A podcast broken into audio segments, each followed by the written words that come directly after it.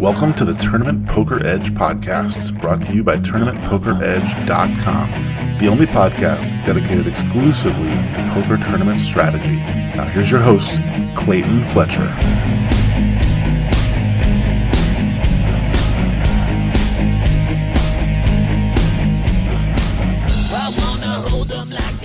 Hello, once again, everybody, and welcome to the Tournament Poker Edge podcast. I'm your host, Clayton Fletcher, here in New York City, where I am battling a little bit of a uh, sore throat. So if I don't sound the same as I normally do, I apologize, but I do want to plow through and do something maybe a little bit different on this episode, which is, I guess you could call it a mailbag, but most of my mail is actually in the form of tweets and Twitter messages. I can be found on Twitter at Clayton Comic, and I am way behind in answering some of your questions, uh, responses. I can tell you from the last episode in which I discussed a hand in which I chose to fold my pocket aces.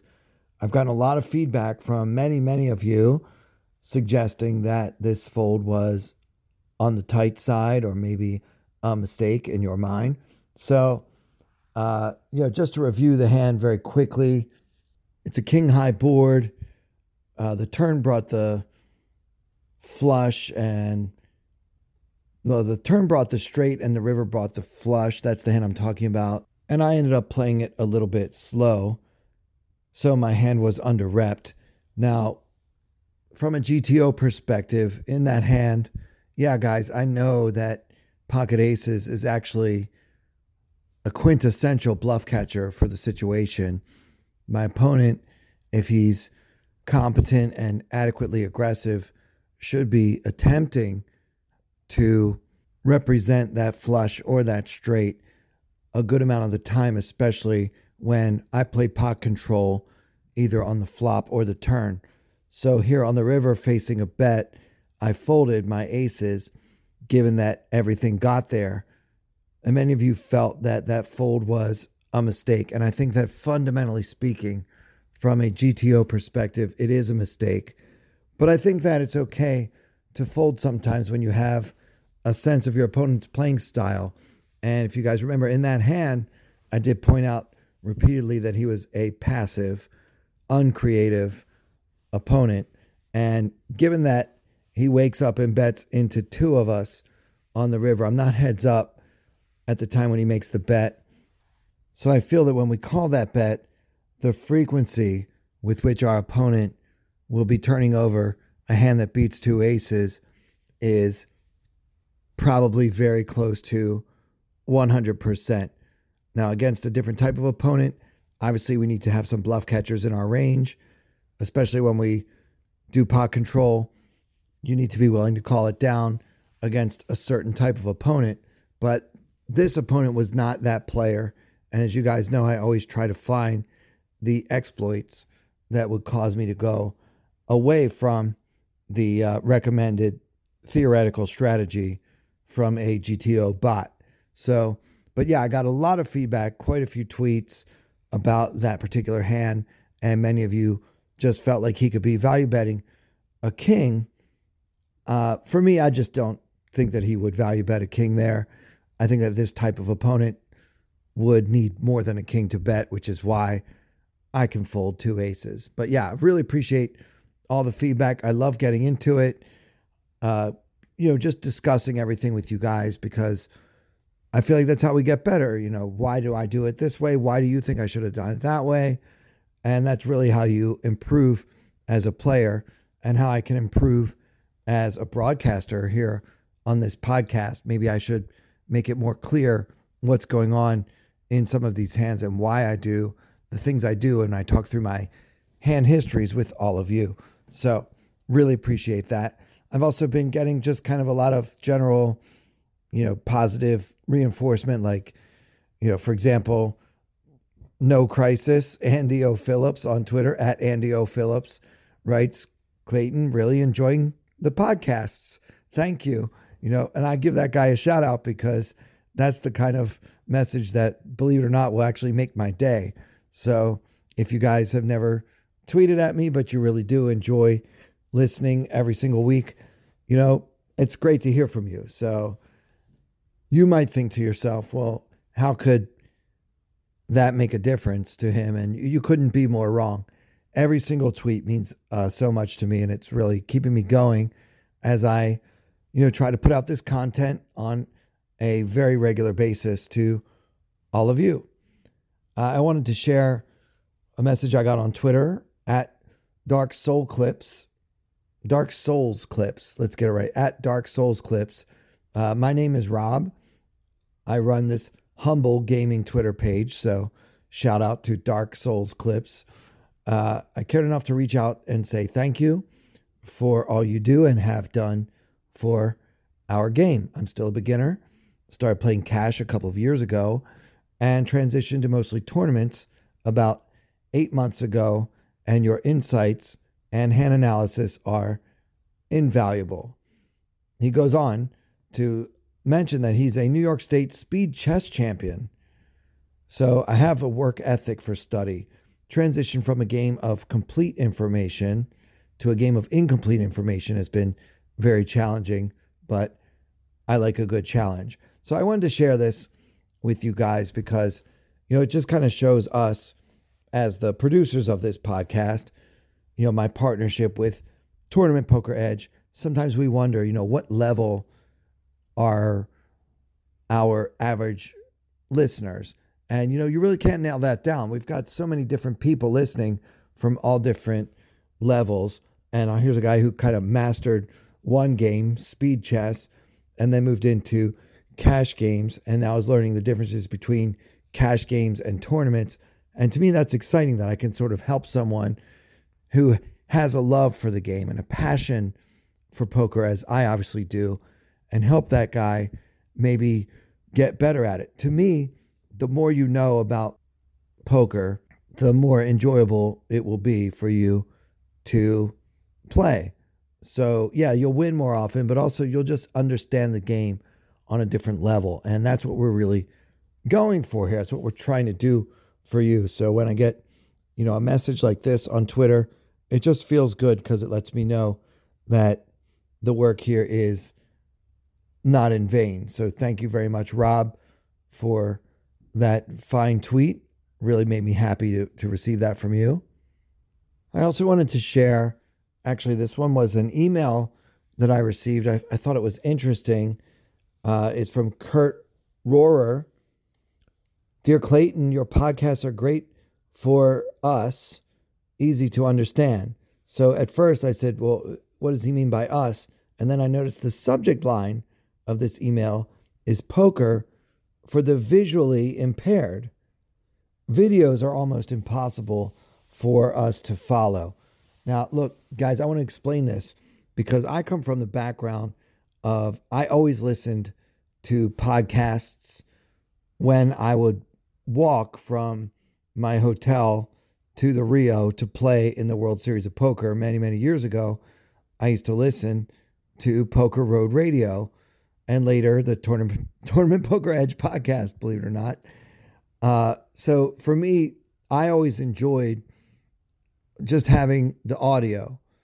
So I never was really a very big video watcher type. I was more of a listener and someone that would sort of visualize poker hands in my head. So I didn't realize that this format is really the only option available to the visually impaired.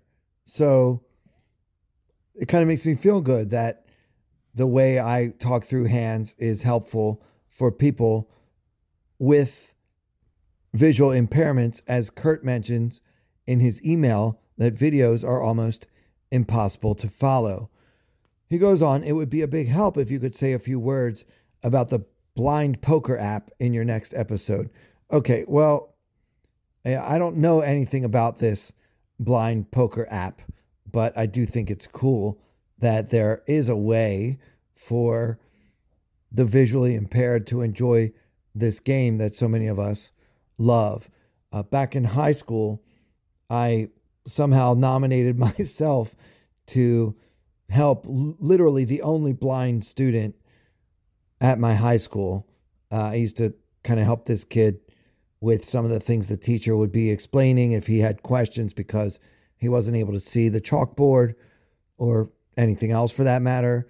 I also used to help him kind of navigate from class to class. And because of the way that made me feel back then in high school, you know, being a, an impressionable young man and just realizing how lucky I am to have my eyesight. Although, as many of you have been so helpful to point out, I am colorblind, and some people have sent me links to get the glasses that correct that problem.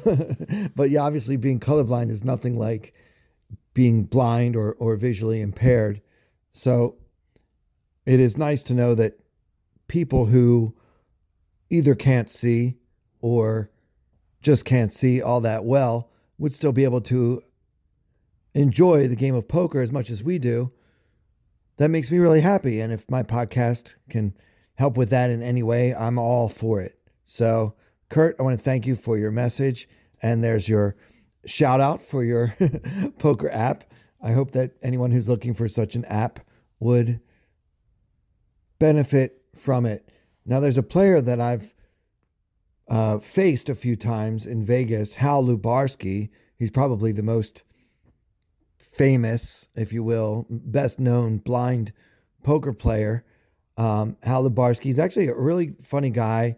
He's got a great sense of humor. I've I've sat at his table a number of times uh, in various WSOP events, and when you play against Hal, he gets to have someone help him, but his helper basically just does the work that he can't do because of his eyes.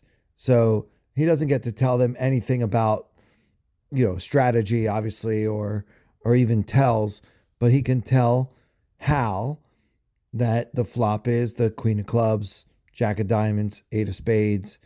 Uh, he also whispers to hal what his own holdings are and then he kind of narrates the action. Now i found sitting at hal's table with his assistant narrating the action helped me focus on the game as well. You know he would tell you what position the raise came from and it might just sort of reinforce kind of certain strategy things. So he's informing Hal that the raise was from under the gun. But then for me, I might take that raise a little bit more seriously, just having it spoken aloud. The raise was from under the gun. So, uh, yeah, so it is possible, obviously, for the visually impaired to play live poker, but I've never really considered before I received this email. I never considered how such a player might be able to receive training or hand histories, analysis, reviews, and things like that. Because yeah, most of it is done with a visual medium. So yeah, I'm I'm glad that our podcast can can do that, and I try to be as clear as I can. I know that for me, if I'm on the treadmill and I'm listening to a poker podcast, and I don't want to stop the podcast, and rewind to find out because the announcer hasn't said for 10 minutes what the starting hand is, sometimes our brains wander. We might miss the action. And that's why you guys probably noticed by now, I tend to be fairly meticulous in reminding everyone what we have, what cards came out, and things like that. And the reason why is because I realize it's just a little more difficult when you're just listening and you're not able to actually see the cards or see the hand history that I might be looking at on my screen. So I try to help bring it to life in that way. And long story short, it's just nice to uh, be appreciated. So, yeah, if you are one of our visually impaired listeners, I'm not endorsing it. I don't really know that much about it, but I'm just passing along the information I got from Kurt about the blind poker app. I also want to share uh, some questions that I got quite a bit from a number of seniors around the time that the WSOP this summer was doing the WSOP.com seniors event. And it seemed to me like every senior that was getting in touch basically had the same question. You know, what is the structure like? What is the structure like? Is it a good structure? Is it a slow enough structure? I found it curious, uh, mildly interesting that so many seniors are so concerned with structure. I don't know what that tells us exactly. I mean, I suspect that has something to do with older people wanting to get more bang for their bucks or not wanting to be forced to gamble in a really fast structure. Obviously, like in a turbo situation, you do have to take risks, and maybe they prefer to play slower tournaments where they don't have to take so many risks. Uh, whatever the case may be.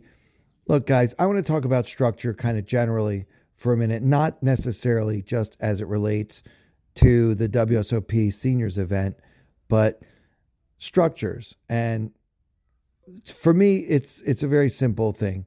The structure is the same for everybody.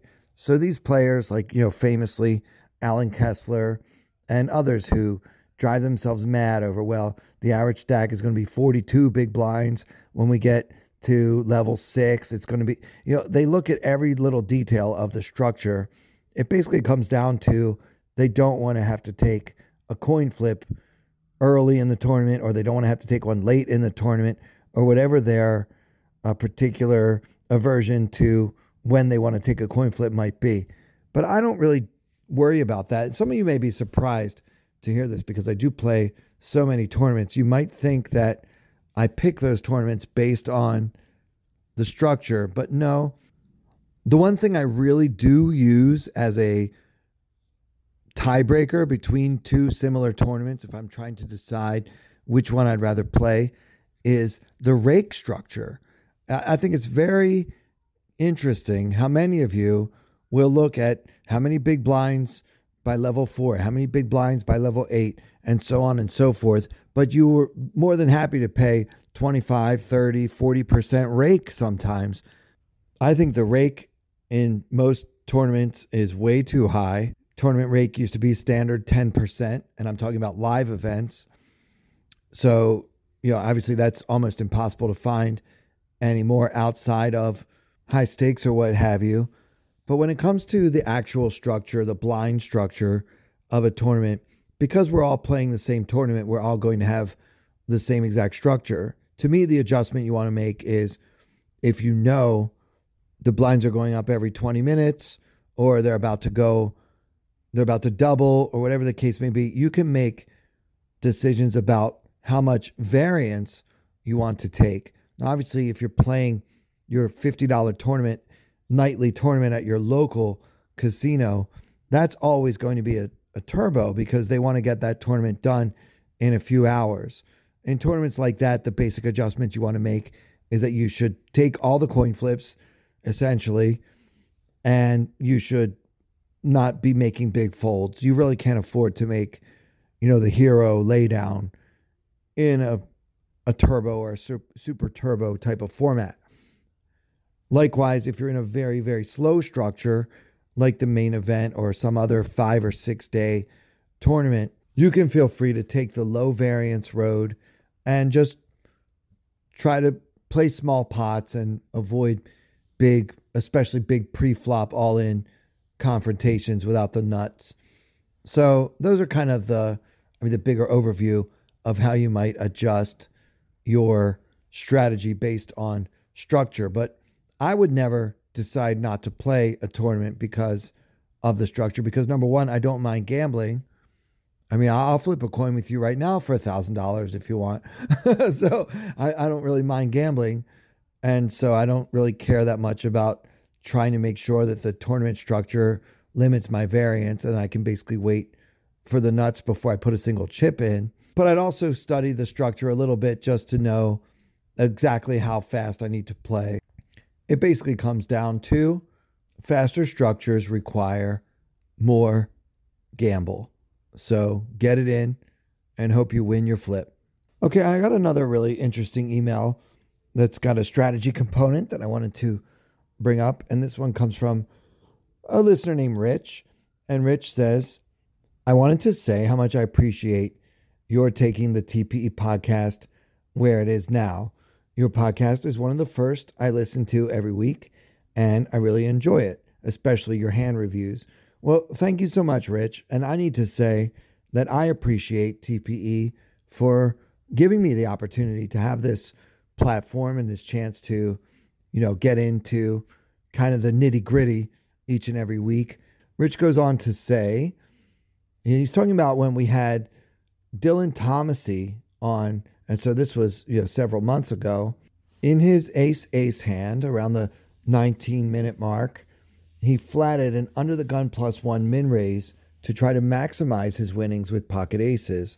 The under the gun plus one player min raised while having a 13 big blind stack. And under the gun plus one min raise with a 13 big blind stack seems like a big error to me, given they're putting in about 15% in a spot where if there's action, they're likely to be out of position the rest of the hand. I could only see doing this if I had a premium and wanted action. Am I way off here? I'm generally in push bot shove mode once I hit about 15 big blinds, both online and live. So I probably bring this bias to this particular hand. Would love your quick take regarding playing 12 to 15 big blind stacks in general. With this size stack, I'm almost always looking to push bot or reshove Okay, so let's get into this, guys. Now, you know, not that many years ago, apps like Snapshove and sites like Tournament Poker Edge got into what is basically you could almost memorize push fold charts for different hand strengths at different stack depths. So, because of that, unexploitability is that a word? Uh, well, it, it's impossible to exploit shoving a certain stack with a certain hand in a certain situation. And so we've all seen, I, I shouldn't say we've all seen, but many poker players that have studied have seen these push fold charts. Now, what that chart tells you is that it is profitable to go all in with a 15 big blind stack. Like, for example, let's say I'm in the small blind and I have 13 big blinds and the action folds to me. Well, because my stack is so short, I'm often going to be moving all in or just folding. I'm never going to limp in and I'm never going to raise. You can find a chart that tells you the worst hand that you can do that with against an opponent who plays absolutely perfectly. And so, because if you memorize these charts, you can basically do this automatically. That's where this idea of being a push bot comes in. Like a robot, we could teach a robot to do this. Just say, you know, how many big blinds do you have, robot? And if it's in the certain range, then you just go ahead and go all in. And you can't lose money doing that. But what it doesn't tell you is that there may very well be another strategy that is more profitable than playing like a push bot. So, for example, if we take pocket aces in this situation, and if I'm only limiting myself to raising or folding or raising all in or folding and not giving myself the option of limping in or making a smaller raise, I'm very likely to lose profitability of my aces here. So if I always shove with my aces here, unfortunately, the big blind is usually going to fold, and then I don't get any value for my hand.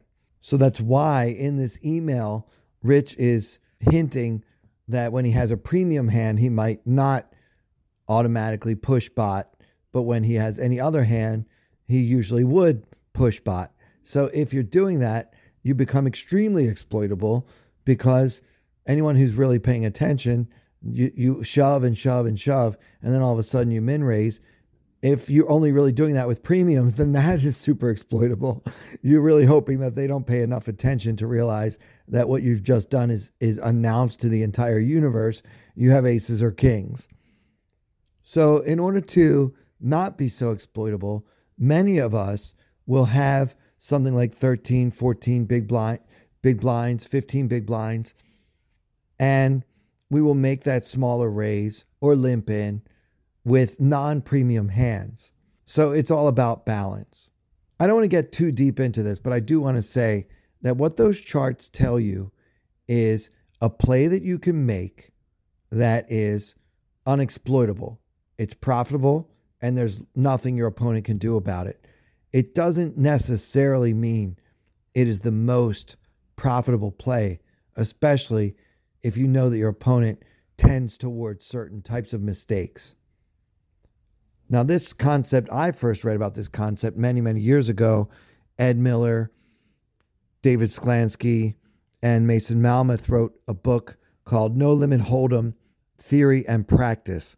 It is not an easy read, it's a pretty serious text. It's really about understanding the theory more so than the practice, if you ask me.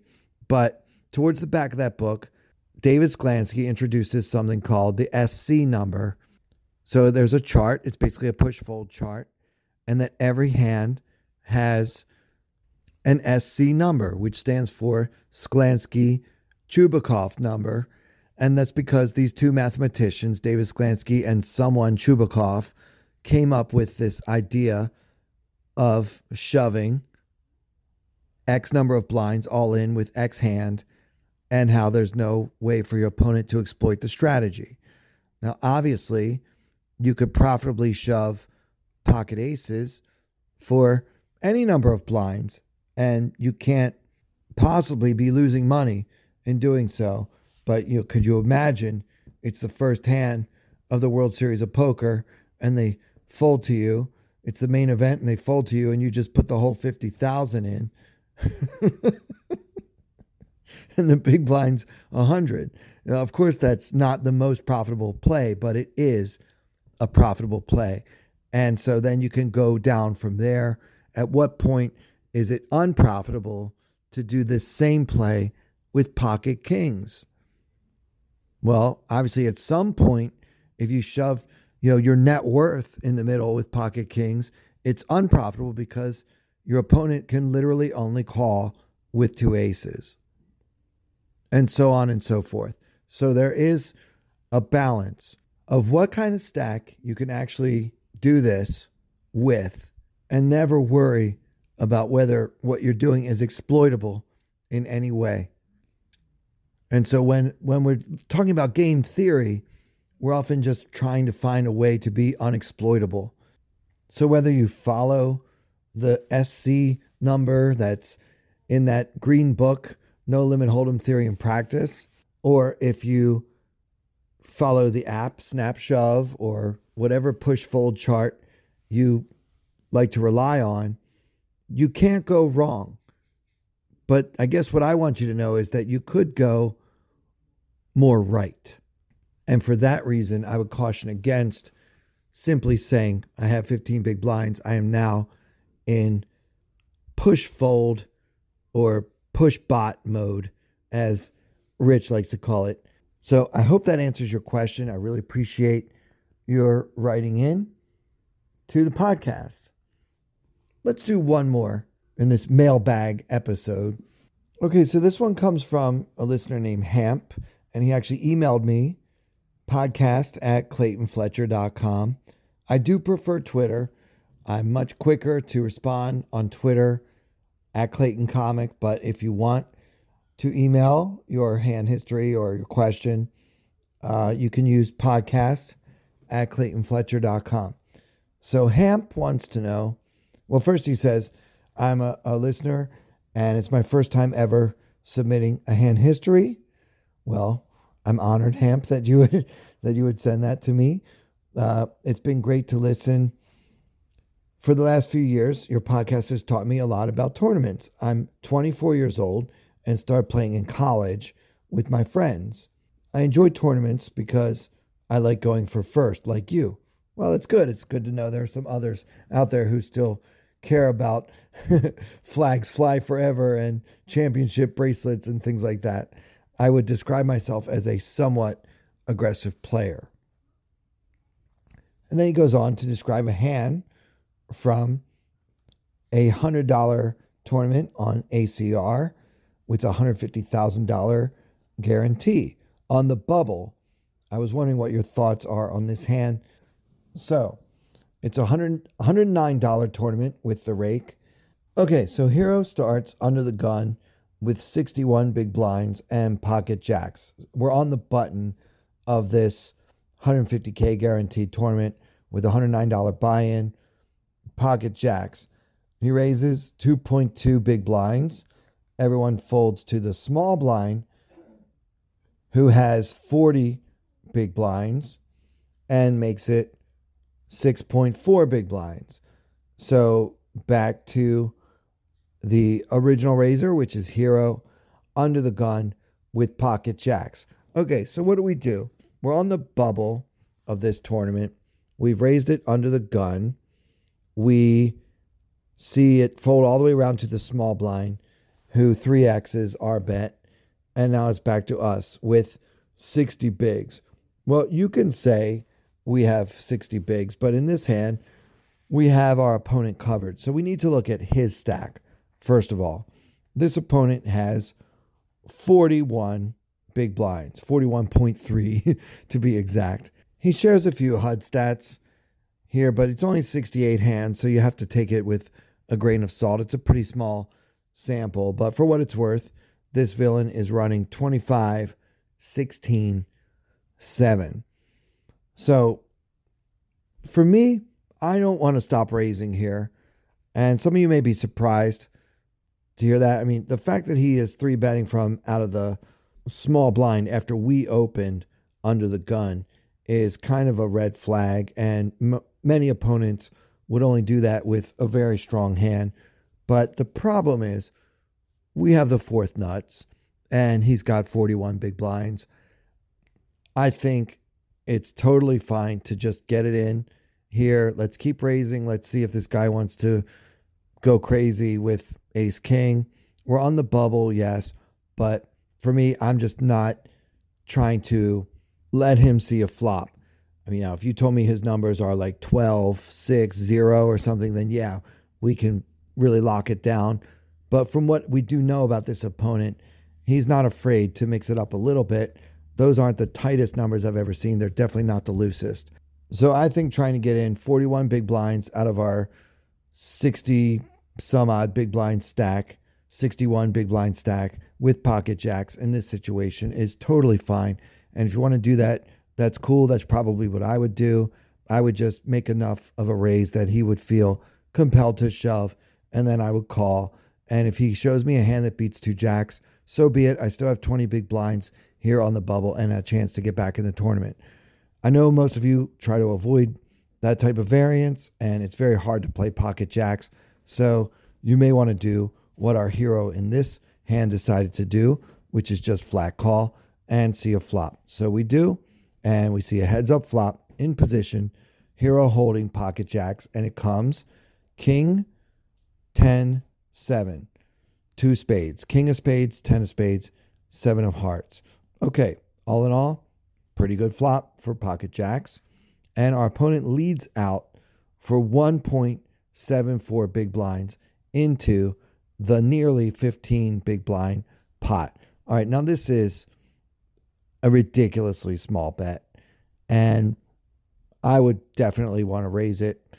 I don't think our opponent should be making this play with a king. So it feels to me like we're usually going to have the winner here. Uh, this is a tiny bet. It is silly for him to make that bet with so many draws available on the board.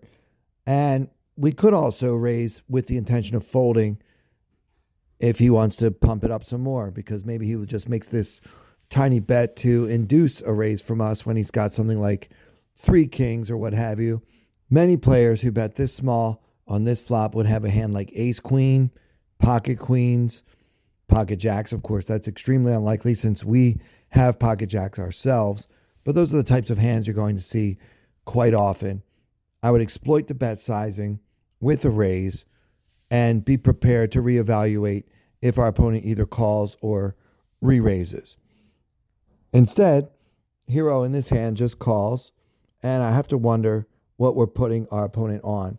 I do. I'm glad he didn't fold because for this tiny bet size, we really can't fold. So the turn comes, the Jack of Diamonds, pretty much a gin card if I've ever seen one, and now our opponent uh, bets again. This time he makes a more reasonable bet 9.2 big blinds into a pot of 18 big blinds. So exactly half the pot. And I think I would probably just get it in here. I know the ace queen got there. And of course, there's also the chance that we are up against three kings. I mean, yeah, sure. Three kings probably should bet a little bigger on the flop. But some players, when they, you know, flop the nuts like that, they like to just try to milk you, or maybe, as I mentioned, try to induce a bluff on the flop with that tiny bet. But now he bets again. It's starting to feel more like ace king. And so I would be happy to get it all in here. And I would expect our opponent to very often make the call. If you think about a hand like ace king or king queen, those hands now have not only top pair, but they also have a straight draw to go along with it. And they should probably be calling, given that they put in so much of their stack already. So, yeah, just cheerfully shove and look to get action from hands like ace king, maybe even pocket aces, and of course, king queen. Instead, hero just calls, and I guess that's also fine. But at some point, I think we need to try to make sure that we get all the money in here. And I'm afraid that by just flatting this bet here, we run the risk of not being able to do that. Look, when you have a set in a tournament where your opponent has 40 big blinds on the button or on the bubble, rather, it's criminal not to get all the chips in. We need to get all in against this guy here. He's going to have ace king, pocket aces a lot, king queen sometimes, and he should be willing to go broke with those hands. So we need to try to make that happen right now before the scary river comes and he could possibly get away from some of his one pair holdings. So the river comes and it's the four of diamonds for final board of king 10, 7, jack, 4 with no flush. And our opponent goes all in. I think obviously we need to call this. Sure, we're losing to a few hands, pocket kings, ace queen, but it's tournament poker. You really can't fold a monster like three jacks in this situation under any circumstances.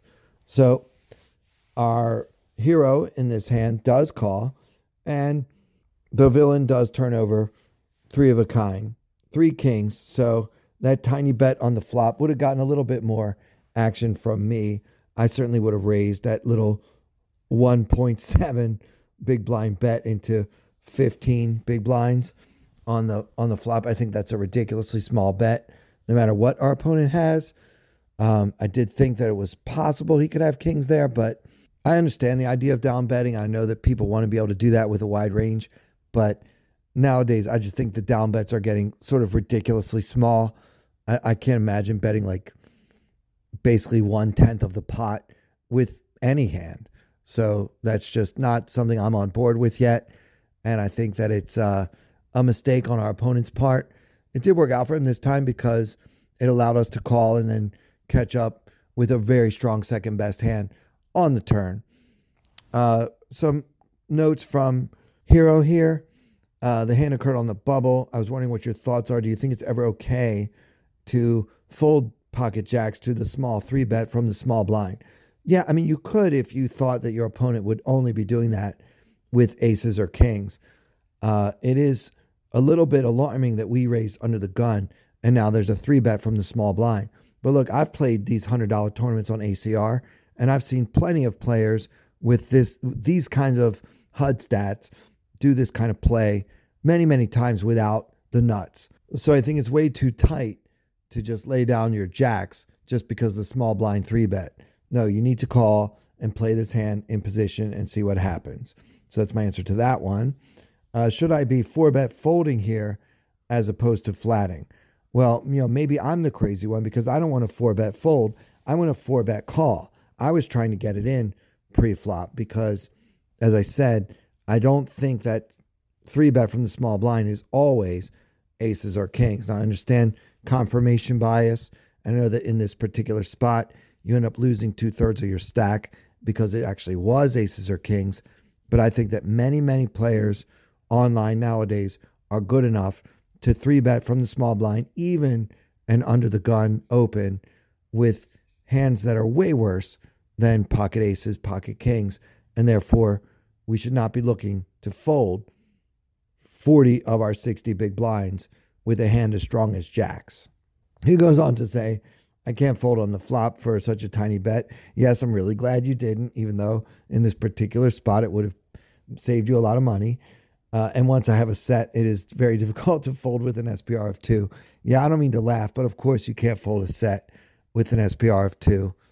Uh, you know, that turn card is gin for us. Once that turn card hits, I don't think you can fold uh, with these stacks against this opponent. I really don't. So, yeah, I think sometimes, you know, we take a cooler, we take a bad beat, and then we want to email our favorite podcast host and say, you know, did I do anything wrong? You know what? I don't really think you did anything wrong in this hand. I mean, I wouldn't play it so passively pre flop, and I did want to raise the flop bet. You didn't fold, and I think that would have been a mistake in the long run, even though in the short term, it would have saved you quite a few chips. Thank you so much for all of your emails, all of your tweets at Clayton Comic. Hamp, good luck with your journey. You're a young man. You have don't kick yourself over this hand, okay? you had three jacks. There's no universe in which I would be advising you to throw that away. So thank you all for all of these messages. Please keep them coming and also take some time to rate and review the podcast on Stitcher or Apple Podcasts or wherever else you download your listening content. And for everyone here at Tournament Poker Edge, I'm Clayton Fletcher. Thank you all so much for listening.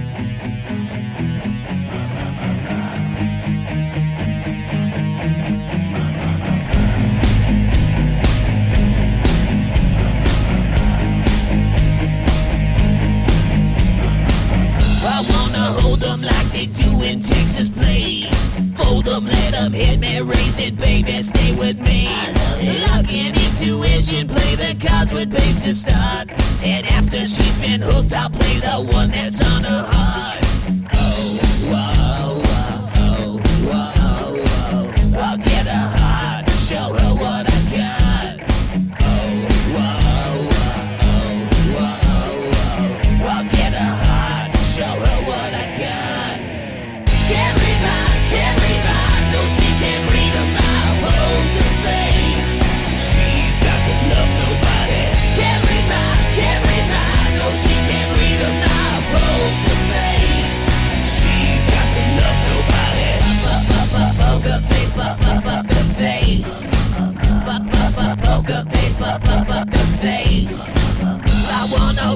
Roll with her, hard pair we will be.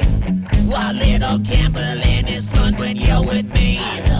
Russian roulette is not the same without a gun. And baby, when it's love, it, it's not rough, it isn't fun, fun. Oh, whoa, whoa, oh, whoa, whoa. I'll get her heart, show her